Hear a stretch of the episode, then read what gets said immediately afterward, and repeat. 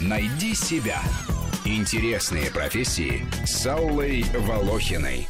А, мы возвращаемся в студию и разговариваем со специалистами Центра экстренной медицинской помощи. Сейчас у нас разговор зашел о работе скорой помощи, которой мы все-таки, наверное, вот так в быту люди чаще пользуются, да, и э, как-то больше нуждаются в ее помощи.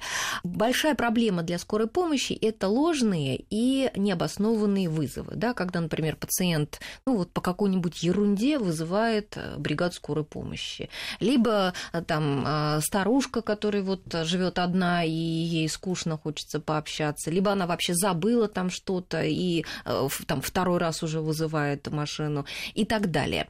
С такими проблемами как часто сталкиваются врачи и как это решать возможно? Есть определенная, конечно, статистика по ложным и необоснованным вызовам.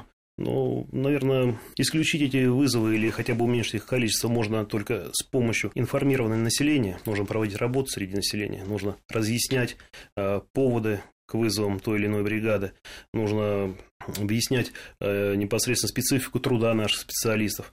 И также объяснять, какие задачи стоят перед скорой и неотложной помощью. Ну, а вот какие? Вот действительно, а, давайте а, скажем, что ну, вот когда нужно вызывать неотложку, когда нужно вызывать скорую, а когда нужно идти к врачу а, ногами своими? Ситуация какая, что пациент иной раз он не знает, как ему правильно поступить в той или иной ситуации, вот нужен ему больничный лист. Опять же, куда обратиться? Сегодня, к примеру, воскресенье, да, поликлиники у нас работают до 16 часов. На ум ему приходит позвонить в службу скорой помощи. Приезжает бригада скорой помощи, и все, что он просит, это выдать ему либо справку, либо больничный лист. А как врачи поступают в этом случае? Врачи скорой помощи, я еще раз подчеркиваю, чтобы это знали все, ни справок, ни больничных листов, ни иных документов не выдает. А данные документы выдают врачи отделения неотложной медицинской помощи, которые при поликлиниках организованы. И вот в части, в части касающейся да, этого вопроса, конечно, население должно быть информировано, какие услуги им предоставляет та либо иная служба. Почему услуги? Потому что сейчас по законодательству мы оказываем медицинские услуги, которые подразумевают под собой а, в том числе и выдачу каких-то медицинских документов. Ну, говорят, что когда случаются какие-то вот массовые катастрофы, то вызовов от граждан становится меньше, что люди как-то вот а, в них просыпается сознательность, и они стараются врачей не дергать по пустякам. Вот вы не заметили такого? Лично я нет. Наверное, потому что вы сами в это время находитесь на вот этих массовых катастрофах, да? А, наверное, единственное, когда может быть меньше вызовов, это а, весенний-летний период, когда москвичи покидают город, а, уезжают А, и вызывают где-то там, вот. ну, да? ну, поэтому увеличивается количество вызовов в Московской области. Угу. Вот. На дачах? Да. А характеры, может быть, характер вызовов, вот э, я имею в виду характер заболеваний, там, травм и так далее, как-то от сезона зависит? Ну, конечно, есть такое понятие сезонный травматизм в осенний и зимний зимний период мы имеем больше травм, э, полученных на улице гражданам из-за гололеда, из-за падения сосулек, э, то в летний период это травмы иного характера, это падение с велосипедов, это травмы при купании в водоемах, вот так. Угу. Естественно, в весенний период это обострение простудных заболеваний. Но э, вызывает скорую помощь. А вот, кстати, я читала о том, что в 70-х годах врачи скорой помощи говорили, что им почти не приходилось э, встречаться с хрониками, что это были именно вот какие-то чрезвычайные ситуации, там человек, ну, там какая-то травма, там что-то такое. А обострение хронических болезней почти по этим поводам не вызывали. Вот а связано ли это с тем, что люди стали больнее? Или, может быть, а, не обращают внимания на свои болячки, а стараются работать, вот, э, ходят, переносят вот на ногах, да, свои болезни, вот, может быть, с этим, а потом вот уже все, когда вот край, да, и уже вызывают скорую помощь. Да, конечно.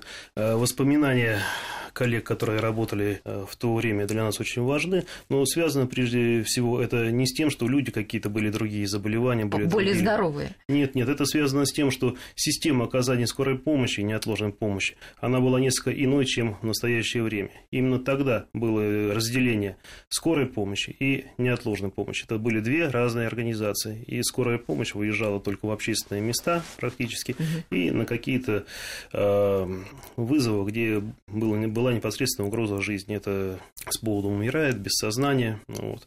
А той рутиной, как вот вы правильно сказали, температура, вот, артериальное давление. Больной живот, наверное, да? Ну, больной живот, да, занималась неотложная помощь. Угу.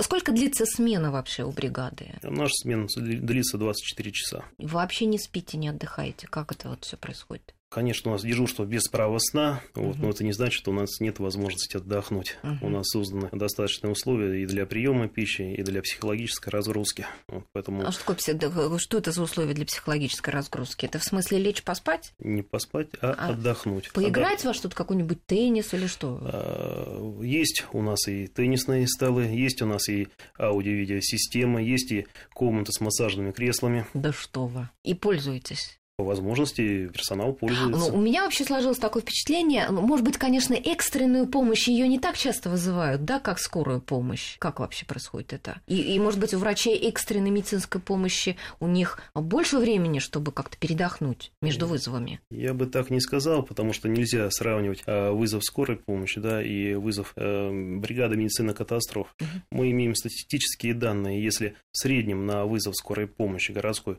уходит 35 минут, то наш вызов может составлять 12-15 э, часов и более угу. на одном объекте. Угу. То есть, мы э, можем утром то есть никто уехать, вас не заподозрит, что вы там отдыхаете в массажных креслах все время. Скажем так, бригада будет находиться на месте в течение нескольких дней. Будет меняться только персонал. Вот, э, пример это пожар в библиотеке научной. Угу, угу, и не он. И расскажите, как это все происходило, как вы там работали? Я лично попал туда на третьи сутки. Ну, как я уже говорил, мы утром сменили э, предыдущую бригаду, и также сутки там отстояли, отдежурили, обеспечивали э, медицинскую помощь пожарно-спасательным и аварийным формированием формированием, которые разбирали эти завалы. А, то есть понятно, то есть вы не э, э там э, каким-то штатским людям, да, там сотрудникам библиотеки оказывали помощь, а именно тем, кто тушил пожар, да? К тому времени все сотрудники были эвакуированы, остались только оперативные службы города. Работа у вас э, связана с большим очень стрессом, да? То есть вы постоянно находитесь вот в такой стрессовой ситуации на работе.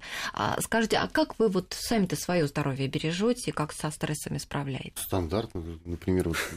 Стандартно для кого и стандартно как? Для людей вообще, в принципе. Вот если вот это весенний, летний, осенний, удочку взял, не то что там какой-то, а просто вот на пруду посидеть спокойно, даже если ничего не поймаешь как-то вот тишина, комарики, хорошо. Ну, вот а с работы приходите, с да? погулять пошел, вот тоже в парк пошел, вот забылся в них и все, угу. там поорать на них, погонять. Уже и отдохнул. 24 часа у вас смена. Вот вы пришли с работы, сразу падаете спать, да? Нет, нет, не сразу. Не сразу, но падаю. Надо себя в порядок привести, как-то, да, менять белье, помыться. Но все, опять же, если жена на работе, с детьми я сижу в полглаза, я за ними. Старший со школы придет, уже полегче, он за младшим доглядит. Угу. Кирилл, ну а вы за рулем вот 24 часа, как это? Вот каково? Ну, во-первых, мы отдыхаем, когда приехали на место, угу. мы работаем, когда едем, или на вызов, или, э, допустим, на госпитализацию. А во время вызова все-таки есть момент, когда можно там и посидеть, есть, когда, конечно, мы помогаем бригаде, там оказывать ту же первую помощь.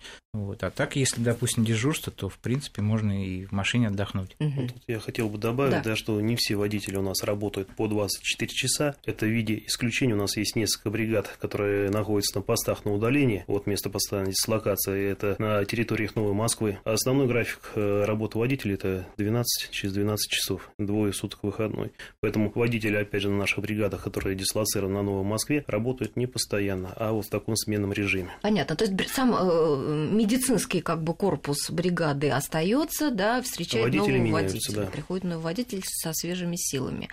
Понятно. Скажите, вот сейчас идут реформы э, здравоохранения. Как это затронуло экстренную и скорую медицинскую помощь? Наверное, я начну отвечать да, да, на да, этот Александр. вопрос. К врачу скорее вопрос. К сожалению, не все однозначно воспринимают эти реформы. На самом деле, реформы, они правильные и своевременные. Почему? Потому что у нас до настоящего времени, а, до принятия 323 федерального закона, до 388 приказа Министерства здравоохранения Российской Федерации, а, страдала нормативная база, которая регламентировала бы работу скорой медицинской помощи. Да, она была, но была недостаточной. Впервые федеральный закон определил скорую помощь как отдельный вид оказания медицинской помощи. 388 приказ определил оснащение и формирование бригад. И, что немаловажно, ввел такие новые должности, да, например, как фельдшер-водитель. Вот многие мои коллеги говорят, что э, это все сделано необоснованно, это сделано неправильно. Но хочу сказать, что нельзя да, останавливаться на том, что мы имеем. Возможно, что через э, какое-то количество времени, через несколько лет, э, и эта должность фельдшер-водителя, она будет актуальна. Будут созданы специальные программы, будут подготовлены люди, и мы перейдем на новый этап оказания скорой помощи. Хорошо. Спасибо большое, господа, за то, что вы сегодня пришли в нашу студию. Я еще раз поздравляю вас с праздником. И хочу, кстати, пожелать всем нам здоровья, чтобы мы поменьше э, вас загружали лишней работой, и чтобы было поменьше происшествий я напоминаю, что у нас сегодня в гостях были специалисты Центра экстренной медицинской помощи Александр Катаев, врач, Иван Бойков, фельдшер и Кирилл Козлов, водитель. Ну и я хочу проанонсировать следующее воскресенье. В нашей программе будут учителя информатики. Один из них вошел в топ-10 самых влиятельных учителей мира по версии американских экспертов. И другой возглавляет сборную Москвы на Всероссийской Олимпиаде школьников по информатике. Поговорим о перспективах IT-образования и работе в этой сфере. Спасибо всем, кто нас слушал. С вами была Алла Волохина. Всего доброго. Найди себя. Интересные профессии с Аллой Волохиной.